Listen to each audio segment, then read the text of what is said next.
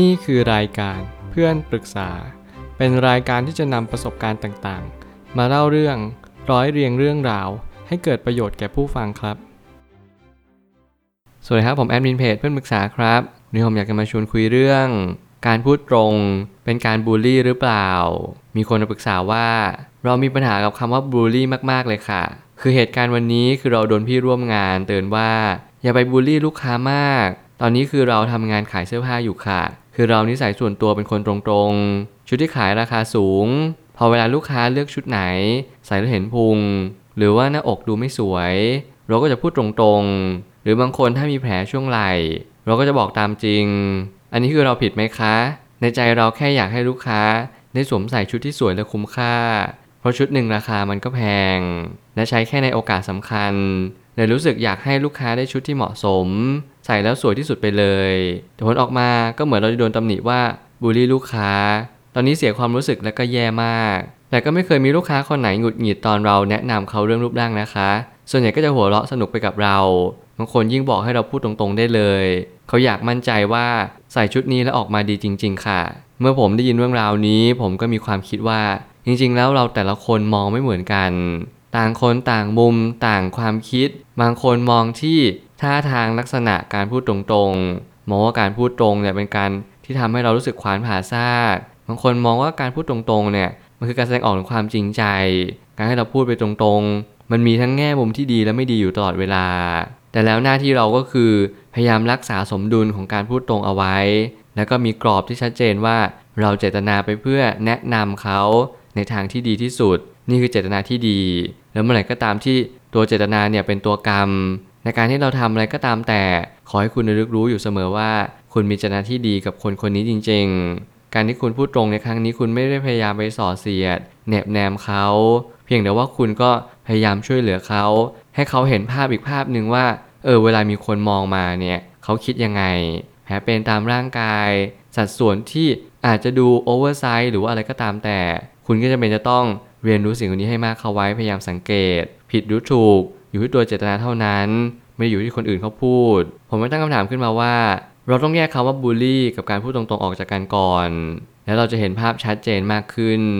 หลายคนเนี่ยเอาคำว่าบูลลี่ ไปเป็นภาพจำเกี่ยวกับการพูดตรงๆ ผมเป็นคนหนึ่งที่ผมเนี่ยเป็นคนพูดตรงมากๆ ตรงซะจนประมาณว่ามีคนบอกว่าผมเนี่ยไม่ถนอมน้ำใจคนอื่นเลย ประมาณว่าทำไมถึงพูดตรงขนาดนี้ แล้วผมก็กลับมาคิดตลอดเวลาว่า จริง ๆ แล้วการที่ผมพูดตรงเนี่ยมันก็มีทั้งสองแง่มุมเสมอ และในเกือบทุกครั้งเนี่ยผมแทบจะไม่ใช้คำหยาบคายเลยนั่นอาจจะหมายถึงว่าผมเป็นคนพูดตรงอย่างเดียว แต่แล้วการที่ผมไม่พูดจาหยาบคายมันก็เลยดูไม่รุนแรงเท่าที่ควร หลายครั้งที่เราไม่รู้ว่าเราควรทำยังไงกับเหตุการณ์ในครั้งนี้ แต่ผมก็ชอบกลับมาฉุกคิดว่า จริง ๆ แล้วคนเราไม่เหมือนกัน คนเราบางคนชอบพูดอ้อม บางคนชอบพูดตรง บางคนชอบพูดถนอมจิตใจคนอื่น บางคนชอบพูดแบบส่งเดชสิ่งเหล่านี้เป็นคำพูดที่แล้วแต่บุคลิกเลย แต่เอาง่ายๆว่าถ้าเกิดสมมติเราปรับได้ก็ปรับเลย แต่ถ้าเราปรับไม่ได้เราแค่เข้าใจว่าบางครั้งเนี่ยเราพูดออกไปฟีดแบ็กอะไรออกมา เรารับผลที่เป็น feedback นั้นได้หรือเปล่า นี่คือกุญแจสำคัญเท่านั้นเอง ไม่ใช่การพูดตรงทุกคำเป็นการบูลลี่ เพราะความหมายของการบูลลี่คือการทำให้อีกฝ่ายอับอาย แน่นอนเจตนาของการบูลลี่นั่นก็คือ เราพยายามที่จะลิดรอน บิดเบือนรวมถึงโจมตีเขา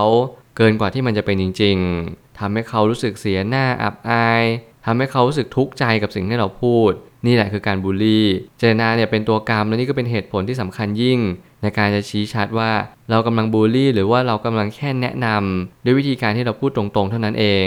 เราอย่าลืมที่จะสอบทานตัวเองแล้วก็ขบคิดอยู่เนืองๆว่า สิ่งที่เราพูดเนี่ยมันประกอบไปด้วยเจตนาอะไรบ้าง พยายามฝึกสติสังเกตตรงนี้ให้มากที่สุด แล้วเราก็จะค้นพบว่า มันจะมีคนอีกหลากหลายประเภทมากๆ ที่พยายามจะเบลมเราตำหนิเรา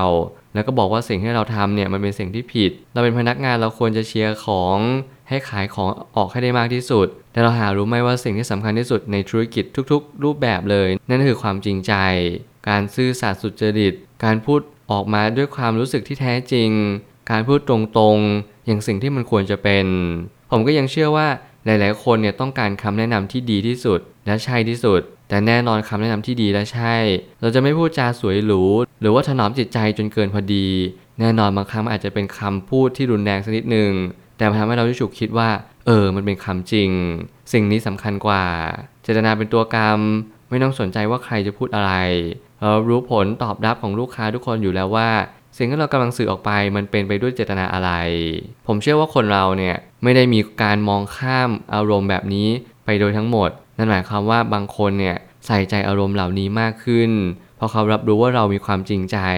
เรารู้ว่าเรามีแผลตรงนี้ รู้ว่าเรามีสัดส่วนแบบนั้นแบบนู้น ซึ่งนี่แหละเป็นความจริงใจอีกรูปแบบหนึ่งที่ผมเชื่อว่าลูกค้าทุกคนสัมผัสได้ เพราะเขาย่อมรู้ว่าร่างกายเขามีอะไรบ้าง ว่าร่างกายเขาเหมาะแบบไหน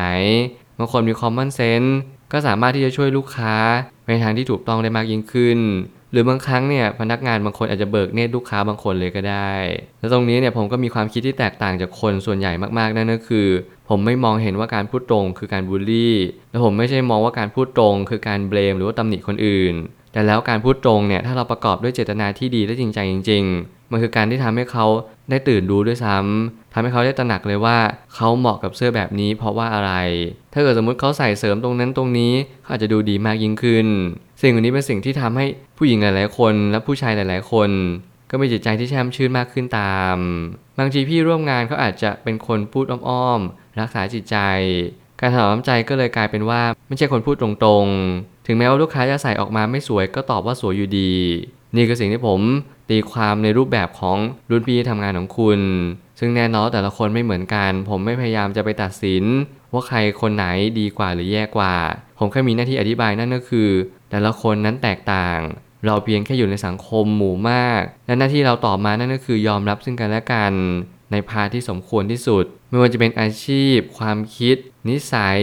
แม้กระทั่งสันดานหรือว่าตัวตนจริง ๆ ของเราเนี่ยเราก็ไม่สามารถที่จะไปบอกเขาว่าผิดหรือถูก เพียงแต่ว่าสิ่งเหล่านี้มันได้ผลลัพธ์อะไรก็เท่านั้นเอง บางครั้งเราโดนตำหนิจากลูกค้า แน่นอนเพราะเราพูดตรงๆ มันมีลูกค้าหลายคนที่เขาอาจจะชอบการพูดเอาอกเอาใจมากกว่าการพูดตรงๆ อันนี้ก็เป็นไปได้เหมือนกัน แต่ละคนนั้นไม่เหมือนกันจริง ๆ บางคนมองว่าการพูดตรงๆคือการบูลลี่ สิ่งนี้เราก็ไม่สามารถห้ามเขาได้ แต่แน่นอนใครที่ต้องการสาระสำคัญ ที่อยากจะรู้ว่าฉันอยากจะใส่ให้มันดูดีที่สุด ยอมที่จะพัฒนาตัวเองมากยิ่งขึ้น เสียสละส่วนหนึ่ง เช่นความรู้สึกที่ดีลงไปหน่อย เพิ่มความรู้สึกที่เป็นความจริงมากยิ่งขึ้น เรียลมากยิ่งขึ้น เราก็ต้องมองเห็นว่า แต่ละคนนั้นพูดตรงหรือพูดอ้อมไม่เหมือนกันจริง ๆ เรามองที่เจตนาเขาเหล่านั้นดีกว่าว่า เขาต้องการทำแบบนั้นเพื่ออะไร สุดท้ายนี้ การที่เราทำอะไรออกไป ให้เน้นที่คนรับฟังว่าเขาได้รับอะไรจากสิ่งที่เราสื่อสาร บางครั้งการพูดตรงไม่ใช่ว่าไม่ดี เพียงแต่อาจจะต้องดูกาลเทศะมากขึ้นก็เท่านั้น ผมคิดว่านี่คือทักษะเพิ่มเติมที่ใครที่เป็นคนพูดตรงเนี่ยอาจจะต้องเพิ่มสักนิดนึงนั่นก็คือกาลเทศะเมื่อไหร่ก็ตามที่เวลากับ จังหวะมันเหมาะสม เราก็พูดออกไปได้ไม่ว่าจะเป็นเขามาปรึกษาเรา รวมไปถึงสถานการณ์ที่มันคับขัน ที่มันจำเป็นจะต้องพูดตรงๆจริง ๆ เพื่อให้จังหวะนั้นเนี่ยเขาฉุกคิดได้เลยในทันที สิ่งเหล่านี้ก็เป็นจังหวะที่ควรจะพูดตรงๆ แต่แน่นอนถ้าเกิดสมมุติว่าเพื่อนกำลังปรึกษาในเรื่องของความรู้สึกที่ไม่ดี เขาต้องการกำลังใจ ความทุกข์ที่มันกำลังถาโถมยังชีวิตของเขา การพูดถนอมรักษาน้ำใจ รวมไปถึงการรับฟังเฉยๆไม่ต้องพูดอะไรออกไป อาจจะเป็นสิ่งที่ดีมากกว่า สิ่งเหล่านี้เป็นสิ่งที่เราต้องเล่นแร่แปรธาตุไม่มีสูตรสำเร็จตายตัว แต่แน่นอนนิสัยเป็นสิ่งที่สำคัญกว่า จงเรียนรู้นิสัยเราเป็นคนยังไง บางครั้งการพูดอะไรออกไปที่มันไม่เป็นประโยชน์ ถึงแม้จะเป็นคำพูดที่ตรงๆ เราจะไม่จำเป็นต้องพูด รวมถึงอาจจะเงียบเสียดีกว่า สิ่งเหล่านี้เป็นสิ่งที่เราต้องเรียนรู้ตามประสบการณ์ที่เราเจอ แน่นอนแต่ละคนเจอไม่เหมือนกัน เรียนรู้มันให้เยอะที่สุด แล้วเราก็จะเป็นผู้ใหญ่ที่ดีมากยิ่งขึ้น อนาคตอาจจะค้นพบว่าเออบางครั้งเนี่ยการที่มีคนบอกว่าเราบูลลี่ มันจะเป็นสิ่งที่ดีซะด้วยซ้ำเพราะว่าทำให้เราได้รู้ว่าการบูลลี่นี้ไม่ใช่การบูลลี่ที่แท้จริง เพราะการบูลลี่นั้นคือการที่ทำให้อีกคนหนึ่งแย่ลง และการที่ทำให้เราได้เรียนรู้สิ่งเหล่านี้ก็ทำให้เรารับรู้ว่าเราจะต้องเลือกที่จะพูดตรงๆกับลูกค้าบางประเภท ลูกค้าที่เขาตั้งใจที่จะเรียนรู้กับเรื่องเหล่านี้จริง ๆ สิ่งนี้มันจะทำให้คุณเป็นผู้ประกอบการที่ดีในอนาคตได้มากยิ่งขึ้น รวมไปถึงเป็นที่ปรึกษาให้กับผู้คนมากมาย เด็กรุ่นหลังก็จะสามารถที่จะเดินตามทางนี้ไปได้เหมือนกัน ผมเอาใจช่วยสำหรับคนที่เป็นคนพูดตรงๆ เพราะว่าแน่นอนคุณอาจจะต้องเจออุปสรรคขวากน้ำอีกมากมาย เพราะว่าสังคมที่คุณอยู่ เขาอาจจะไม่ได้เข้าใจสิ่งที่คุณเป็นทั้งหมด ขอให้คุณเข้าใจตัวเองในสิ่งที่คุณเป็น เรียนรู้ว่าการพูดตรงๆเนี่ยไม่ใช่ความคิดที่ผิด แต่เป็นคำพูดที่ต้องระมัดระวังสักนิดหนึ่งการกรองและขอให้เป็นเจตนาที่ดีประกอบด้วยเป็นหลัก สิ่งเหล่านี้จะสำคัญมากกว่า ผมเชื่อทุกปัญหาย่อมมีทางออกเสมอ ขอบคุณครับ รวมถึงคุณสามารถแชร์ประสบการณ์ ผ่านทาง Facebook Twitter และ YouTube และอย่าลืมติด Hashtag เพื่อนปรึกษาหรือ f r ร e n d t a l k a ด้วยนะครับ